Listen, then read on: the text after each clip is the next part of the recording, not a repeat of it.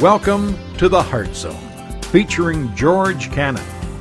This broadcast is a time of teaching and encouragement from Curwensville Christian Church. For more information, we invite you to visit us on the web at www.curwensvillechristian.org. And now for a message from the Heart Zone. Here's George Cannon. I'm going to ask you a few questions this morning.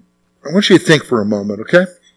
Some of you have been walking with Jesus a long time. Some of you have just entered into that relationship. Some of you have renewed that relationship with Christ. And you can remember a time when that relationship was very vibrant, would be a word, very meaningful, very real to you, where you sensed God blessing you, working in And when I say blessing you, I, I, want you to forget what the TV says, where your wallet is growing. That, that's, that's false teaching on the TV. I'm not talking about God's blessing like that. But I'm, I'm talking about where you sensed very, very much that God was a part of your life. And then something happened. And all you have right now are memories of what it used to be. Do, you know what I'm talking about? You don't need to respond. I'm not interested in knowing if this is where you're at or not. Because I have a feeling this is where a lot of us are at.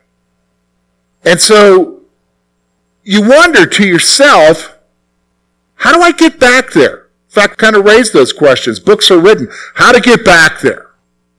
How to get back to that relationship with the Lord where you sense his presence in your life, where you sense his presence in our church. How do we get back there? In fact, that's what we're going to talk about today.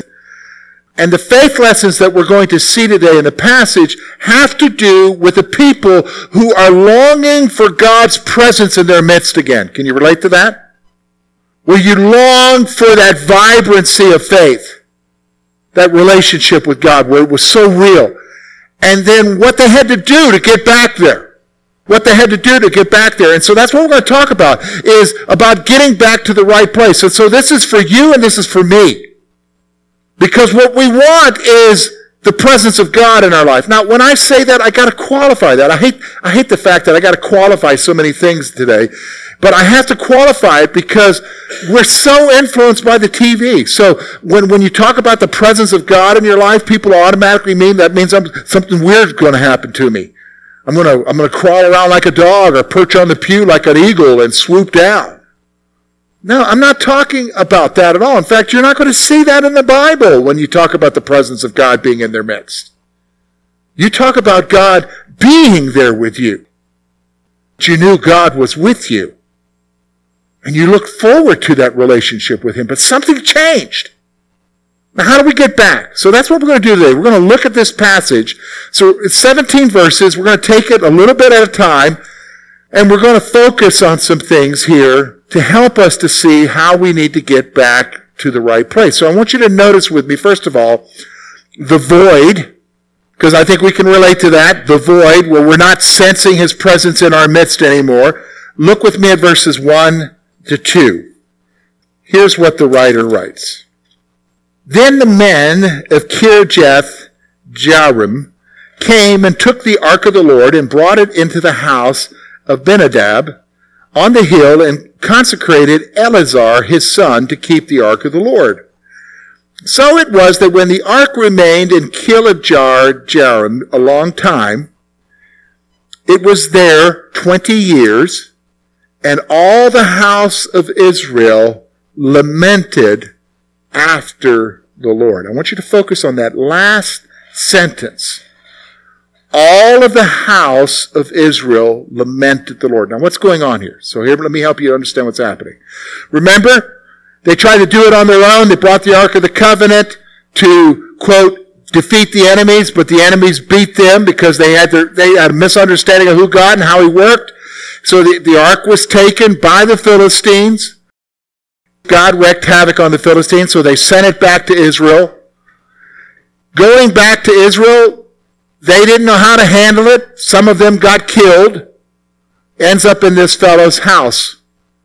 but it's no longer where it should be in the tabernacle, no longer in the center of their lives. And what was significant about the ark is not that it was God, but that it represented the presence of God in their midst. And so what happens is, is the presence of God has not been there. In fact, it says that it was in this guy's house for 20 years. Scholars believe it may have been in his house for 20 years, but it hadn't been a part of their lives, are you ready for this, for a hundred years. A hundred years without the presence of God in their midst. And so the people are lamenting. Now what's lament? Lament is a crying out. It's an intense pain for something. So they are intensely painful for the presence of God back in their lives. Now here's two things I want you to see here. Number one, the presence of God was not evident in their lives. I mean, they're just going, even if the tabernacle was still being used, still existing there, in the midst of the tabernacle in the Holy of Holies, there was something missing from there. That's the, the most holy. That is the Ark of the Covenant. That's where the priest goes in, what, to once a year make atonement for the sins of the nation. So the very presence of God was missing from their lives. Can you relate to that? Because here's the sad thing about Christianity. It's easy to have church without the presence of God. Did you know that? It's easy to go through the motions of going to church without the presence of God. In fact, there's a lot of churches like that. There's a lot of churches where you can sing and really enjoy the singing, and you can hear preaching and really enjoy the preaching, but God never be there. Do, you understand what I'm saying? And that's, that's really a scary thing for us as a church. God, may we never get to the place where all we do is we come and we sing and we give and we serve and we listen, but you're not there. But that's the reality. The reality is, is that you can be just going through the motions in your life, but never really know that God's presence is in your life. Oh, you've got memories. And some of you have very vivid memories of when you first came to Jesus and how real he was to you and that sense of forgiveness in your life. And, and, and you long for that time, that simple time in your life when you were so trusting in Jesus but it's not there anymore. Other things choked it out. It's not evident. In fact, here's the second thing I want you to see. I hope this is true for your life. It was true for them. They longed for God's presence. They lamented for it. That's, I, I couldn't find the right word when I was writing this down because long doesn't, doesn't even begin to, to suggest like, you know what? I long for a sweet tea, but that's not intense. Do you know what I'm saying? But this is not the kind of long that I'm talking about here. I'm, I'm talking about an intensity of heart where if they don't have it, they're going to die. That's lamenting because the pain of the absence of God is so real in their lives. Is that you? I mean, think about it for a moment, okay? I want you to process it with me. You know, in the last year or so, I've mentioned this several times in different messages, and, and I, I, I want to mention it again. You know what? If you truly know the Lord, if you know Him and you're saved and you truly know Him, there, there is within you a desire for something more. Do you know what I'm talking about? A desire for something more. And, and sometimes church doesn't meet that desire. And by the way, it's not going to and no matter the spiritual activity or the Bible study you go to or whatever we got going on here at the church or, or going to some Christian concert, you know, you can go to that and you can walk out of there and still be like, man, there's got to be something more. It's got to be something more. You know what I'm talking about? There's got to be something more from spirituality. There's got to be something more from my relationship with Jesus. And you want something more. And, and it's like, I got to have it. I don't, I, I don't know if I can go on. And some folks, I'll be honest with you, give up wanting to know how to figure it out because they, they feel like it's not attainable. And they long for God's presence in their life. That's what's going on here with Israel. Israel is longing once again for the presence of God to be real in their lives. Oh, they've heard the stories of when God did mighty things, but they're not seeing it. And, and you can, you, you, know what I'm talking? You can relate to that, right? You've heard the stories. I mean, you, you remember the testimonies of what God did in your life or how God worked in your grandma's life or in your friend's life. And you're like, well, why am I seeing that now? Why, why don't I see God working in that way in my life right now? And you long for it. Do, do you know what I'm saying? Can, can I ask a question? Don't you long for something more than just church? I mean, you know Jesus. Don't you long for knowing him in a wonderful way in your life? You got to ask yourself that question. Say, okay, George, thanks for stirring that up. Because I got it under control with the disappointment. Because here's the problem, George. I don't know what to do about it. Isn't it wonderful that God's Word tells us what to do? Because here's what I want you to see. I want you to see the call. We're just going to see it in verses 3 through 6. So here's Samuel. He knows he's a prophet now. Remember Samuel? Given to the Lord, served with Eli. This is 20 years later. He's now a prophet. Everybody knows he hears from God. And here's what he says to the people. Here's the call. They're going to see five things here that will help you and I. Five things that will help you and I to figure out how to get back to the right place. Because that's what we want to do, right? We want to get back to the right place where we need to be. We want to get back to the right place. So what do we got to do? Here it is. Look with me at verse 3. Then Samuel spoke to all of the house of Israel, saying, If you return to the Lord with all your hearts, then put away the foreign gods and the Asheroths from among you, and prepare your hearts for the Lord, and serve him only, and he will deliver you from the hand of the Philistines.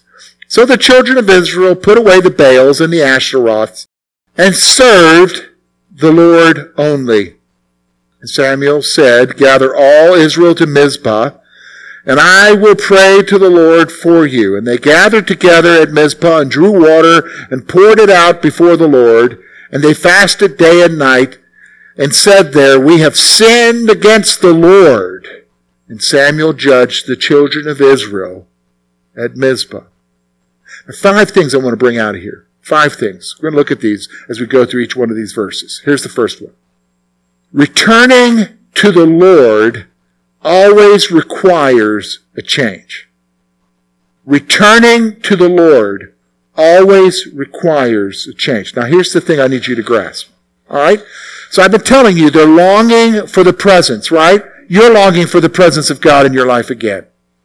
Now here's what the assumption is. The assumption is, is that God left me. God left me. I want him to be in my life. God left me. That's wrong assumption. You're believing a lie. Because the fact of the matter is, God doesn't leave you. What did he say? I will never leave you. Do you understand? God doesn't leave you. He gave you the Holy Spirit. Ephesians chapter 1 verse 13 and 14 to seal you for the day of your redemption. Holy Spirit's within you. The reason why you're not sensing the Lord anymore is because you're doing what the New Testament says. You're grieving Him. You're quenching Him. You know what I'm saying? You've silenced Him in your life. If anyone's left, it's not Him, it's who? You. So the first thing I want you to see is, is that we've got to understand that we've got to return to the Lord. Now, if I'm going to return to the Lord, you've got to recognize that it's saying to me in this passage that it's always going to require a change on my part. Look at what he says here in verse 3. Samuel spoke saying, If you return to the Lord with all your heart, then put away the foreign gods. It's going to require something from you. See, that's where we separate those who want it from those who are just giving it lip service. I think we all want the presence of God in our life, right? Yeah, but the question is, how bad do you want the presence of God in your life?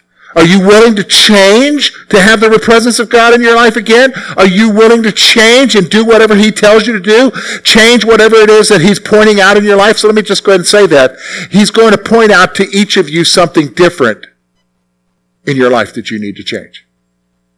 Because for each one of us it's something different that's keeping us from Him, that made us leave Him. So the fact is, returning to the Lord means I need to understand it's going to require a change on my part. It's going to require something that needs to change. All right? Here's the second thing. They had to get rid of the substitutes for God. Here specifically it's false gods they mention. They mention Baal. Baal was a Canaanite god who was worshipped for centuries. There are actually still Baal worshippers to this day. It's a fertility god. Baal was the god of thunder, the god of rain in Canaanite culture. And so they would do whatever they would do to, to ensure that, that their god, Baal, would provide rain. Kind of makes sense. You need a rain god when you're living in the desert, right? Asheroth was a pole, was a, like a totem pole, but it was pretty gross, pretty suggestive in what it meant. It was, again, a fertility god. And so this is what they had involved themselves in worship. They were no longer trusting the God who would provide for them. Remember, God said to them in Leviticus and in Deuteronomy and Numbers that if you do what I tell you to do, you'll have rain. You will have produce. You will be fruitful. And they had to get rid of those substitutes. You say, okay, great, George. I want God's presence in my life, but I'm not worshiping Baal. Yeah, you're not worshiping Baal, but maybe you're worshiping your job. Or maybe you're worshiping your hobby. Or some of you maybe are worshiping your kids. What do you mean worshiping my kids? Have you ever met somebody whose focus is their children beyond anything else? It's okay to have your focus for your kids. I'm a dad. We focus on our kids, but you can be consumed with your kids to a point that's not healthy. You can be consumed with everything. In fact, you can be consumed with everything to a point where God doesn't mean anything anymore. In fact, what you trust in isn't God. You trust in your wallet, your brain power, your resources, and your wisdom. Those are your gods. Did you understand what I'm saying? That's what we worship today in our secular society. We don't go bow down to some golden image or some weird, gross looking pole we bow down to all these other things. And you have to ask yourself, because I don't know what it is in your life. I know what they are in my life.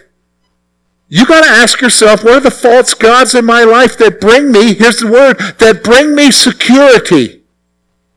You notice that? What are the false gods in my life that bring me security? Now, here's the problem. The problem is that false gods are always going to be proven to be what? False gods. And the things that we rest our security in are always going to show us that we can't have security there. And that's when we get shaken is when our false gods don't provide us the security that we thought they would, right?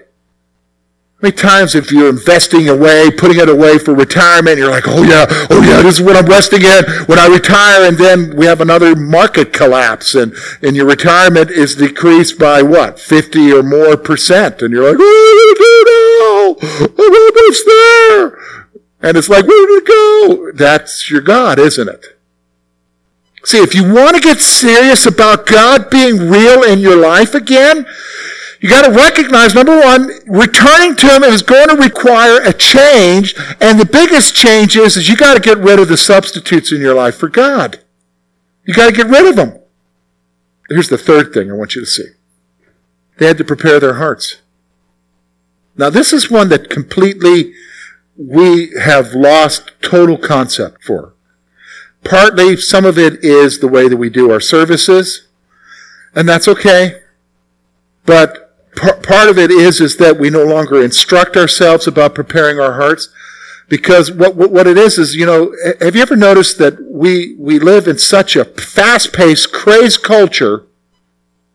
We're constantly being bombarded and like okay i got all this going on i got then i walk into a meeting and i got to handle that meeting and then I walk back in, I got all this stuff going on, and even while I'm in a meeting, my mind's distracted, I'm thinking about this, I'm thinking about that, and, and, and our hearts aren't prepared to hear Him.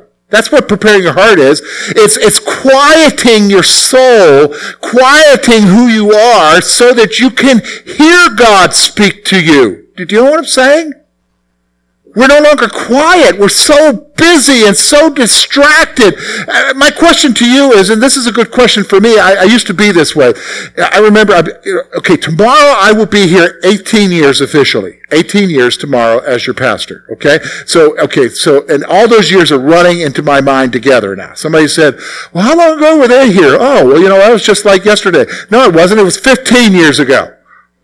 Well, anyhow, but I can remember this. I can remember that in my earlier years at the church here, I had the radio going all the time. All the time. Radio going all the time.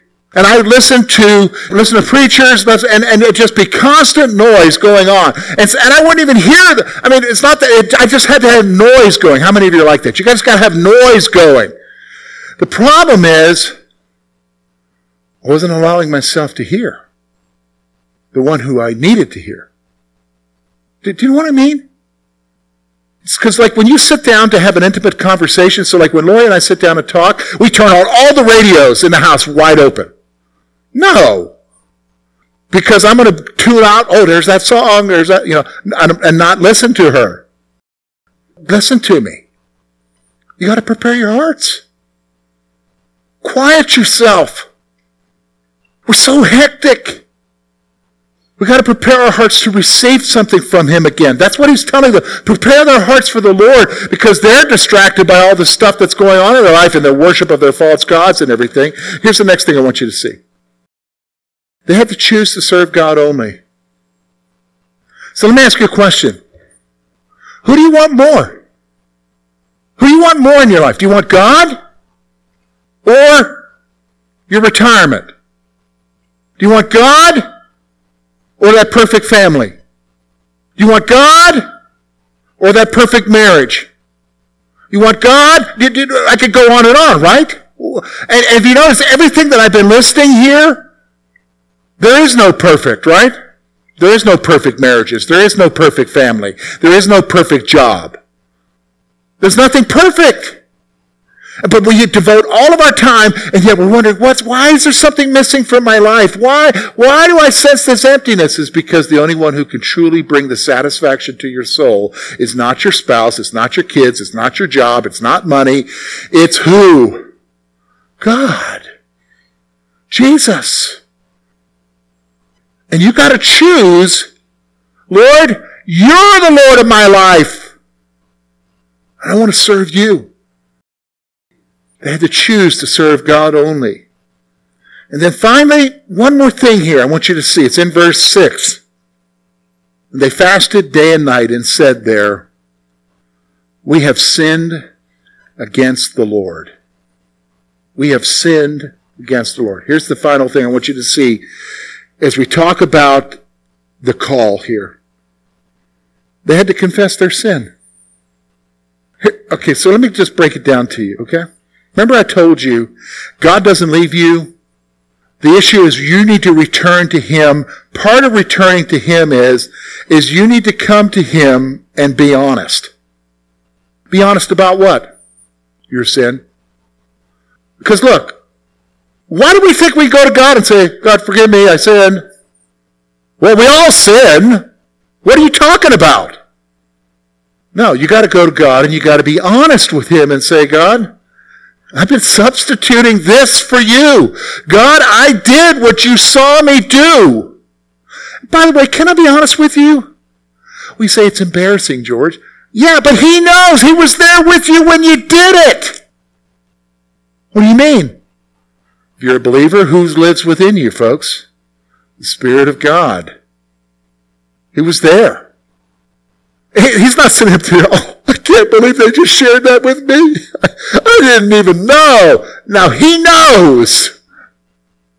Did you know what I'm saying? He knows. So you go. If you want to return to him, they have to confess. You and I have to go and confess our sin. That is, go and tell him. I didn't do right, Lord, in this area. I treated this person wrong. I, I, I neglected you and my relationship with you. I, I did this wrong, Lord. I did that wrong. Lord, you know I did this and you know I'm struggling. I mean, you gotta be honest. That's what it's required of you to get back to where you need to be. But there's one other thing I want to point out from this passage to you. We actually see it in verses 7 through 17. I'm not going to read all of it to you, but I'm just going to read a few verses of it for you so that you understand what I'm about to tell you. Verse 7 Now, when the Philistines heard that the children of Israel had gathered together in Mizpah, and that the lords of the Philistines went up against Israel, and when the children of Israel heard it, they were afraid of the Philistines. So the children of Israel said to Samuel, Do not cease to cry out to the Lord our God for us, that he may save us from the hand of the Philistines. And Samuel took a suckling lamb and offered it as a whole burnt offering to the Lord. And then Samuel cried out to the Lord for Israel, and the Lord answered him. Now, as Samuel was offering up the burnt offering, the Philistines drew near to battle against Israel, but the Lord thundered with a loud thunder upon the Philistines that day, and so confused them that they were overcome before Israel. Now, here's what I want to point out to you. It's the test. I just have one point to make here. The validity of the return will always be tested. The validity of the return will always be tested. So here you are, you're in your heart, you're saying, yes, I want Jesus in my life again like he used to be. I, I have this void in my life and I'm sensing, I'm sensing the fact that I need to have the Lord. And so you follow these steps. You get your, you, you return to him. You get your heart right with him. You confess to him. You get rid of your gods, whatever they may be in your life. And you're like, yes, Lord, I'm following after you. Now I'm going to tell you right now, it happens every time for every person who ever wants to get their heart right with the Lord. You will be tested. The enemy will come against you to see if you're really serious or not. And he'll throw whatever he can at you to get you back where you were just in the place of longing for Him rather than walking with Him.